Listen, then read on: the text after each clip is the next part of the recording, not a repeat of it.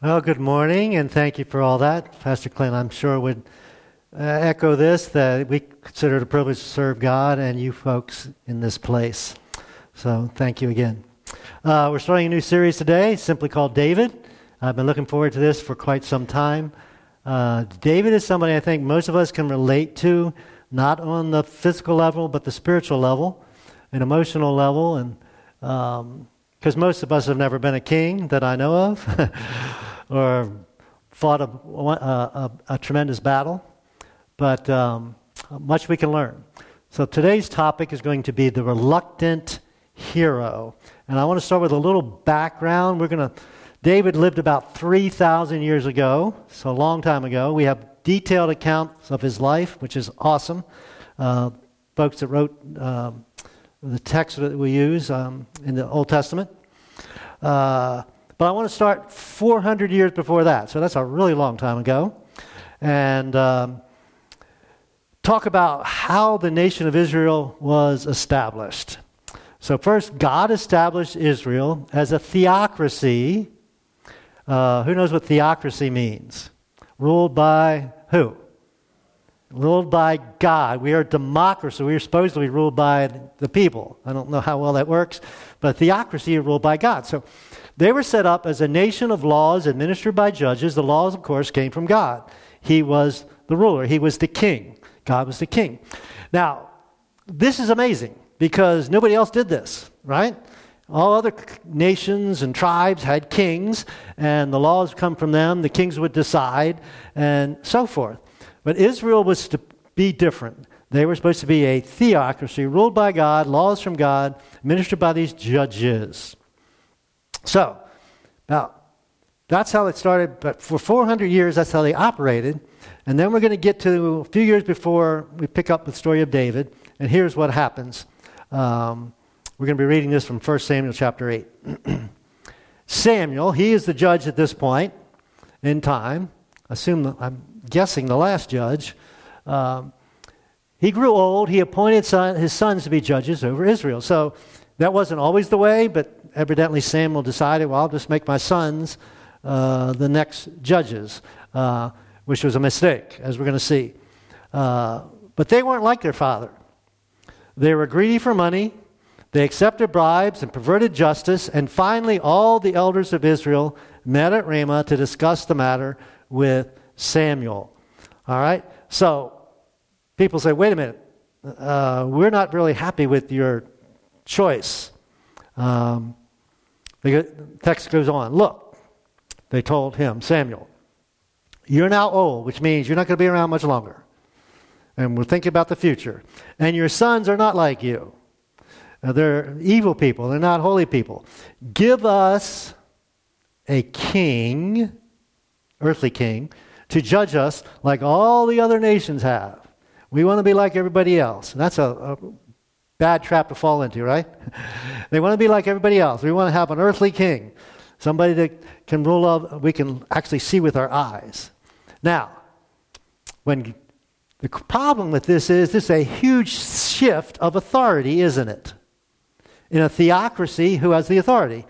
God has the authority. As soon as you switch to a kingship, then the authority shifts to an earthly person, a king. Now, this was really significant because way back with Abraham, God established the nation of Israel and said, you're going to be a nation that blesses all nations. And somebody, eventually, Jesus is going to come through this tribe and bless all the nations. And they were supposed to be an example. They were supposed to be different. And people were supposed to look at Israel and say, wow, we have our gods, but our gods aren't as good as your God, because your God takes care of you. He provides you for crops, et cetera, et cetera. So that was the idea. They were supposed to be different. They were supposed to point to Yahweh God. Now they're making a shift. No, we want to be like all the other nations. Text goes on. Samuel wasn't really pleased with it. He was displeased with the request, and he went to the Lord. Okay, God, this is the situation. Here's what God says to him. Do everything they say to you. For if they're rejecting me, not you. So don't take it personal. But I don't think he was. I think he was upset they were rejecting God also. They don't want me to be their king any longer. They don't want me to be their boss any longer. They want to have some earthly person be their authority. Again, this is such a huge shift. And text goes on. Ever since I brought them out from Egypt, God did this amazing miracle. They have continually abandoned me. So this isn't anything new. They keep messing up, and they're following other gods, and this is what they're doing now. They're giving you the same treatment.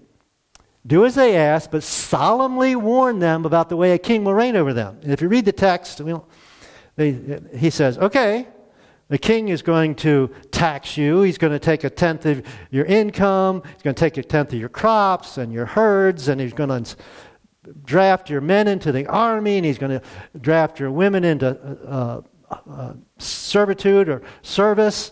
And after Samuel tells them all this, what do they say? Give us a king anyway. So Samuel made it clear that the choices you had, and they made this choice. Now we're going to look at King David, or David who becomes king. Many consider the greatest king that Israel ever had. And one thing about David that I really love, and I want to share with you during the series, is you have to look at all characters, but especially characters of the Bible, at their character, what they are like. And I'm going to give you a couple character qualities of David here. First, he was reluctant. He wasn't power hungry. He wasn't power seeking. He was the eighth and last son of his father, shepherd boy. Fame was kind of thrust upon him. He wasn't seeking it, which is kind of different than, especially in our selfie world, right? But he was also confident, confident in his own ability, but most importantly, confident in his God, as we're going to see. And then he was humble. Pretty rare. Really important quality. Definition I like is, it's not that you think less of yourself. Oh, I'm a nobody. No. It's not you think less of yourself. It's you think less about yourself. You just don't think of yourself. You're not self-centered. You're thinking about others. And so that was David. So he was like any other king that came before him or after him, probably any other king or politician that we even know today. Character of David was going to be huge in this series. And one other thing about his character is this. David loved the law even when the law condemned him. This is so rare. What do you and I do when we get caught doing something wrong? We defend ourselves, or we lie about it, or we argue with other people instead of saying, oh, yep, I'm sorry, I messed up, please forgive me, I want to make restitution. That's the type of person David was. And I encourage that should be the type of person that you and I are. So he never confused about who the boss was, who the king was. And he was broken, if you will, by the law. He was brought to repentance by the law. We sometimes say we break the law. Well, we can kind of do stuff the law tells us not to do, but the law breaks us when we do things, especially God's law. It breaks us. It damages us. It punishes us. And one other thing here. Success never confused him, but it often confuses us, doesn't it? When we're successful, maybe financially, we can become proud of, oh, look how smart I am financially. Even if we're successful as parents, we may brag about how great my parent I am, how great my kids are, and doing that, we're putting other people down. You're not as good a parent. Look at your kids, et cetera, et cetera. On the other side, sometimes with our kids, they push back against us, don't they? And they're not respecting us, and we'll talk about this in a few minutes. So, David didn't put himself on the throne of his life. He became king of a nation, but he didn't put himself on the throne. Now, to understand somewhat what's going to happen in the story today, we have to understand warfare 3,000 years ago. Completely different than today. It was up front and personal, eye-to-eye combat. Most combat, you don't see the people you kill. Airplanes and drones and even with rifles. Eye-to-eye, battle line to battle line. You saw the fear in the other person's eye. They saw the fear in your eye. And we can't understand from watching these Hollywood movies the noise, the confusion, the smells of hand-to-hand combat. And it would be bloody, and if you survived, you'd have blood on you. Some of it might be your enemy, some of it might be yours. I thought this was interesting. They often wore very few clothes because they didn't understand about germs, but they knew if you had a cut on you and part of your dirty clothes or dirt got in that cut, your future wasn't looking too good. So with that background, that upbeat story about combat 3,000 years ago, we're going to look at the story today. And it's very familiar. Even in the non-church world, they know about this story. I was watching Sports Center a couple of weeks ago, and one of the athletes saying, this is kind of like David and Goliath. I don't even know if he knew it was in the Bible, but he meant what? One of the teams was way better than the other team.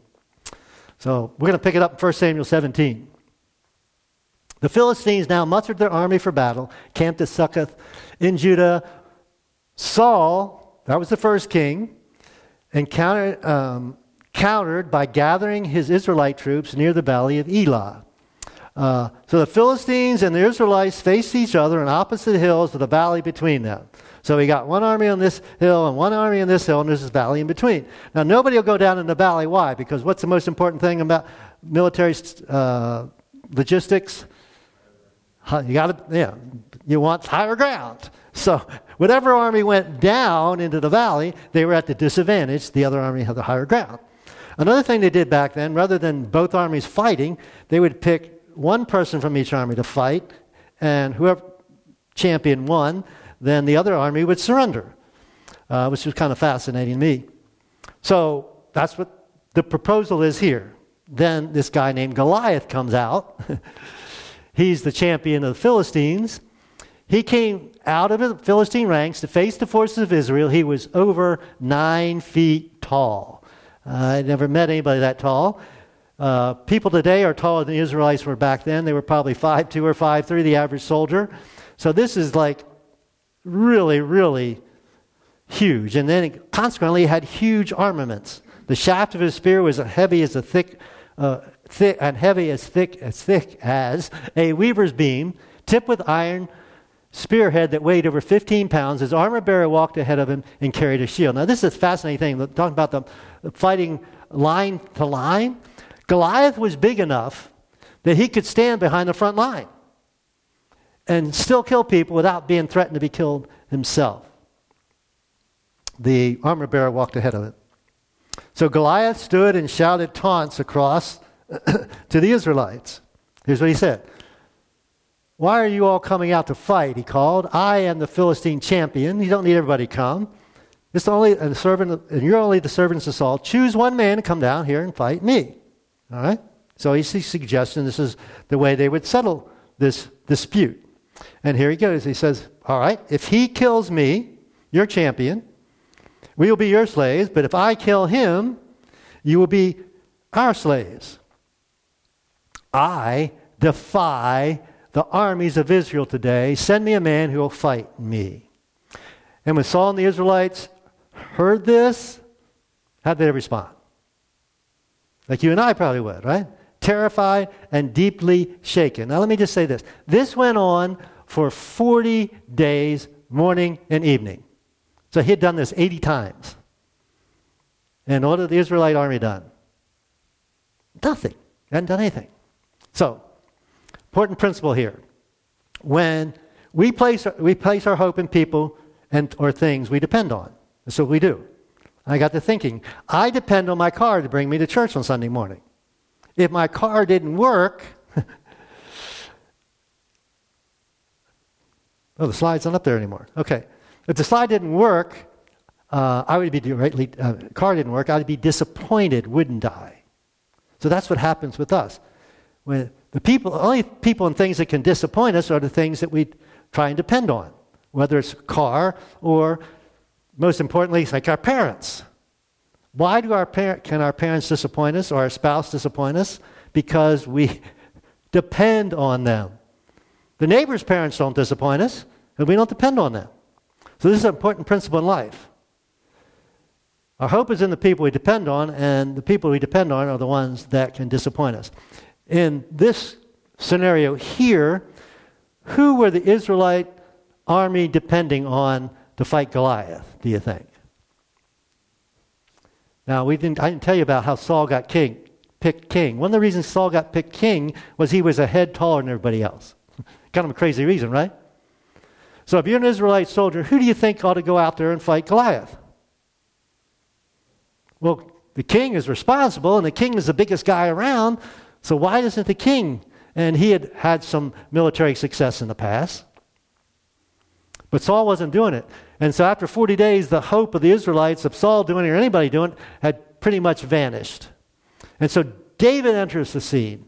David's about 15 years old, teenage boy, shepherd.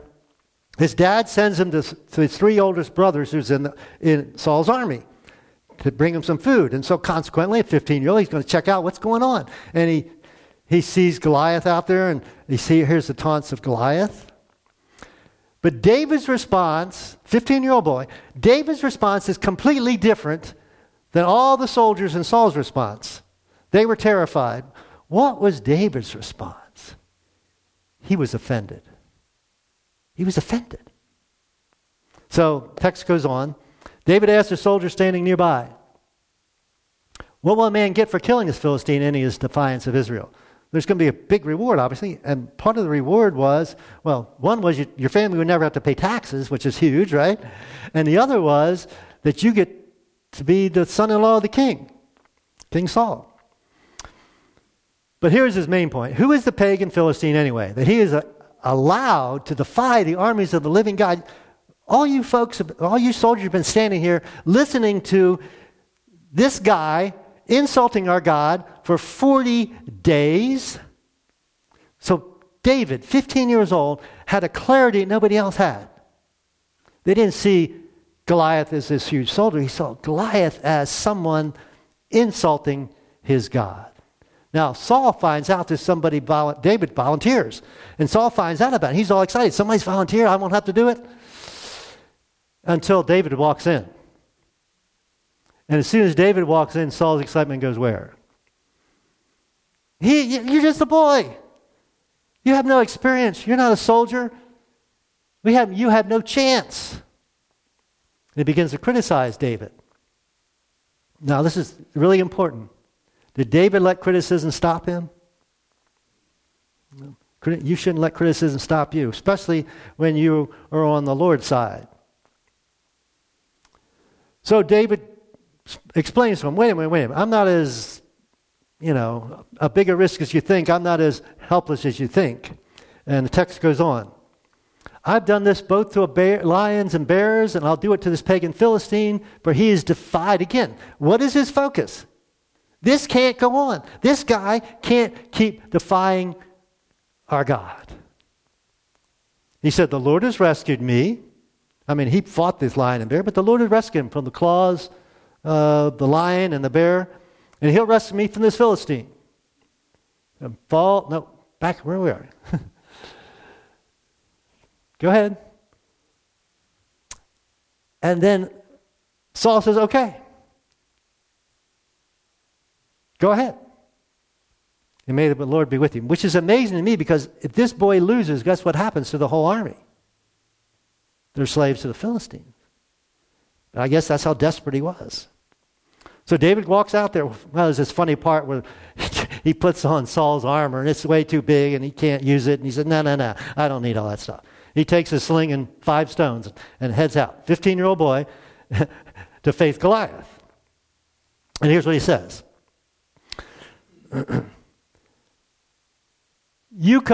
First Goliath insults him. What am I, a dog? Anyway, you can read the text. You come with these sword, spear, and javelin, but I come to you in the name of the Lord of the heavenly armies.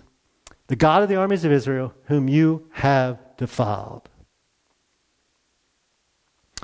And everybody assembled there will know that the Lord rescues his people. All right, so it's not about David, it's about his God. But he's not going to rescue him with sword and with spear. David didn't have that, did he? And this is the Lord's battle, and he will give you to us. And most probably know the story. He goes out there with his stone, hits him dead in the bullseye in the head, knocks him out. He has no weapons, so he takes Goliath's sword and cuts his head off. You know why he cut the heads off back then? For proof. They didn't have selfies, and our cell phones take pictures. You say you killed Goliath? Yeah, here's his head. Here's proof. So that seems gross to us, but that's what they did. And he automatically becomes the most famous person in Israel. Again, reluctant hero, but now he's this hero. And so we can draw this conclusion. Those who hope is in the Lord, like David's, don't need to be afraid. And he wasn't. And to get some kind of part of his emotions and his mindset and his perspective, we're going to read one of the Psalms. David wrote a lot of Psalms. In you, Lord, my God, I put my trust. No one who hopes in you will ever be put to shame. Guide me in your truth and teach me, for you are God, my Savior. My hope is in you all day long. That's the mindset of David, even in this very traumatic, difficult situation. So those who hope is in the Lord see clearly. He didn't see a giant. He saw somebody that was defying his God. So he was confident in his God and God's ability that God gave him, that he was up to the task, but he also walked humbly. And humility is so huge because you and I can't control outcomes, can we? My wife and I did best we can raising 4 kids, but we don't know how they're going to turn out. You're raising your kids, you can't control outcome. But we trust in a God that can and does control outcome. So David was Israel's greatest king, not because he killed Goliath, because as king he never confused himself with the king. Now, so David's this huge hero. He's killed Goliath. We would say he's on a mountaintop. So where's the only place you can go once you're on a mountaintop? Down. And we're going to see one of David's down times next week. Hopefully you can join us. And my assignment or suggestion to you for this week is to pray that prayer. Can you imagine we prayed that prayer first thing we got up in the morning, and every time we walked into a meeting or walked into a conversation with someone, that we'd voice that prayer, in our heads anyway. So let's say it together. In you, Lord my God, I put my trust. My hope is in you all day long. Now, I don't know all of you, but your situations, but I group this I'm almost guarantee you that someone has a Goliath in their life. A Goliath of a relationship, a Goliath of a health issue, a Goliath of a financial situation, a Goliath of a school situation, employment situation. I don't know what it is. You can't defeat Goliath in your own strength. You can't control outcome. But you can trust in the Lord your God. Not just once in a while, but all day long. And I'll also give you some readings so you can kind of fill in the story that I shared with you this morning. And we'll probably do this whole series because it's very detailed. The scripture is very detailed in what it tells us about David. So do the readings and pray the prayer and hopefully see you next week. Let me pray and we'll have a song let you go. Oh, God, what an amazing story. What an amazing guy, a 15-year-old kid that would have that kind of faith and trust in you. And you're always faithful. You did provide. And Goliath was defeated. And God, I just pray for those folks with Goliath in their life right now, that they would trust you all day long. And that, God, you would prove yourself faithful. Pray for anyone that's not stepped across that line and become a Jesus follower, that today would be the day. The Bible describes it as going from death to life. There's nothing more radical than that. Relationship with you, God, empowered by you, a purpose from you, forgiveness from you, eternity with you, free gift. All that's necessary on our part is to accept it. But once we accept it, God, you're the king, you're the boss. And so you rule our lives instead of us ruling. I thank you for that, because you're a lot better at it than I am, God. And I thank you in Jesus' name. Amen.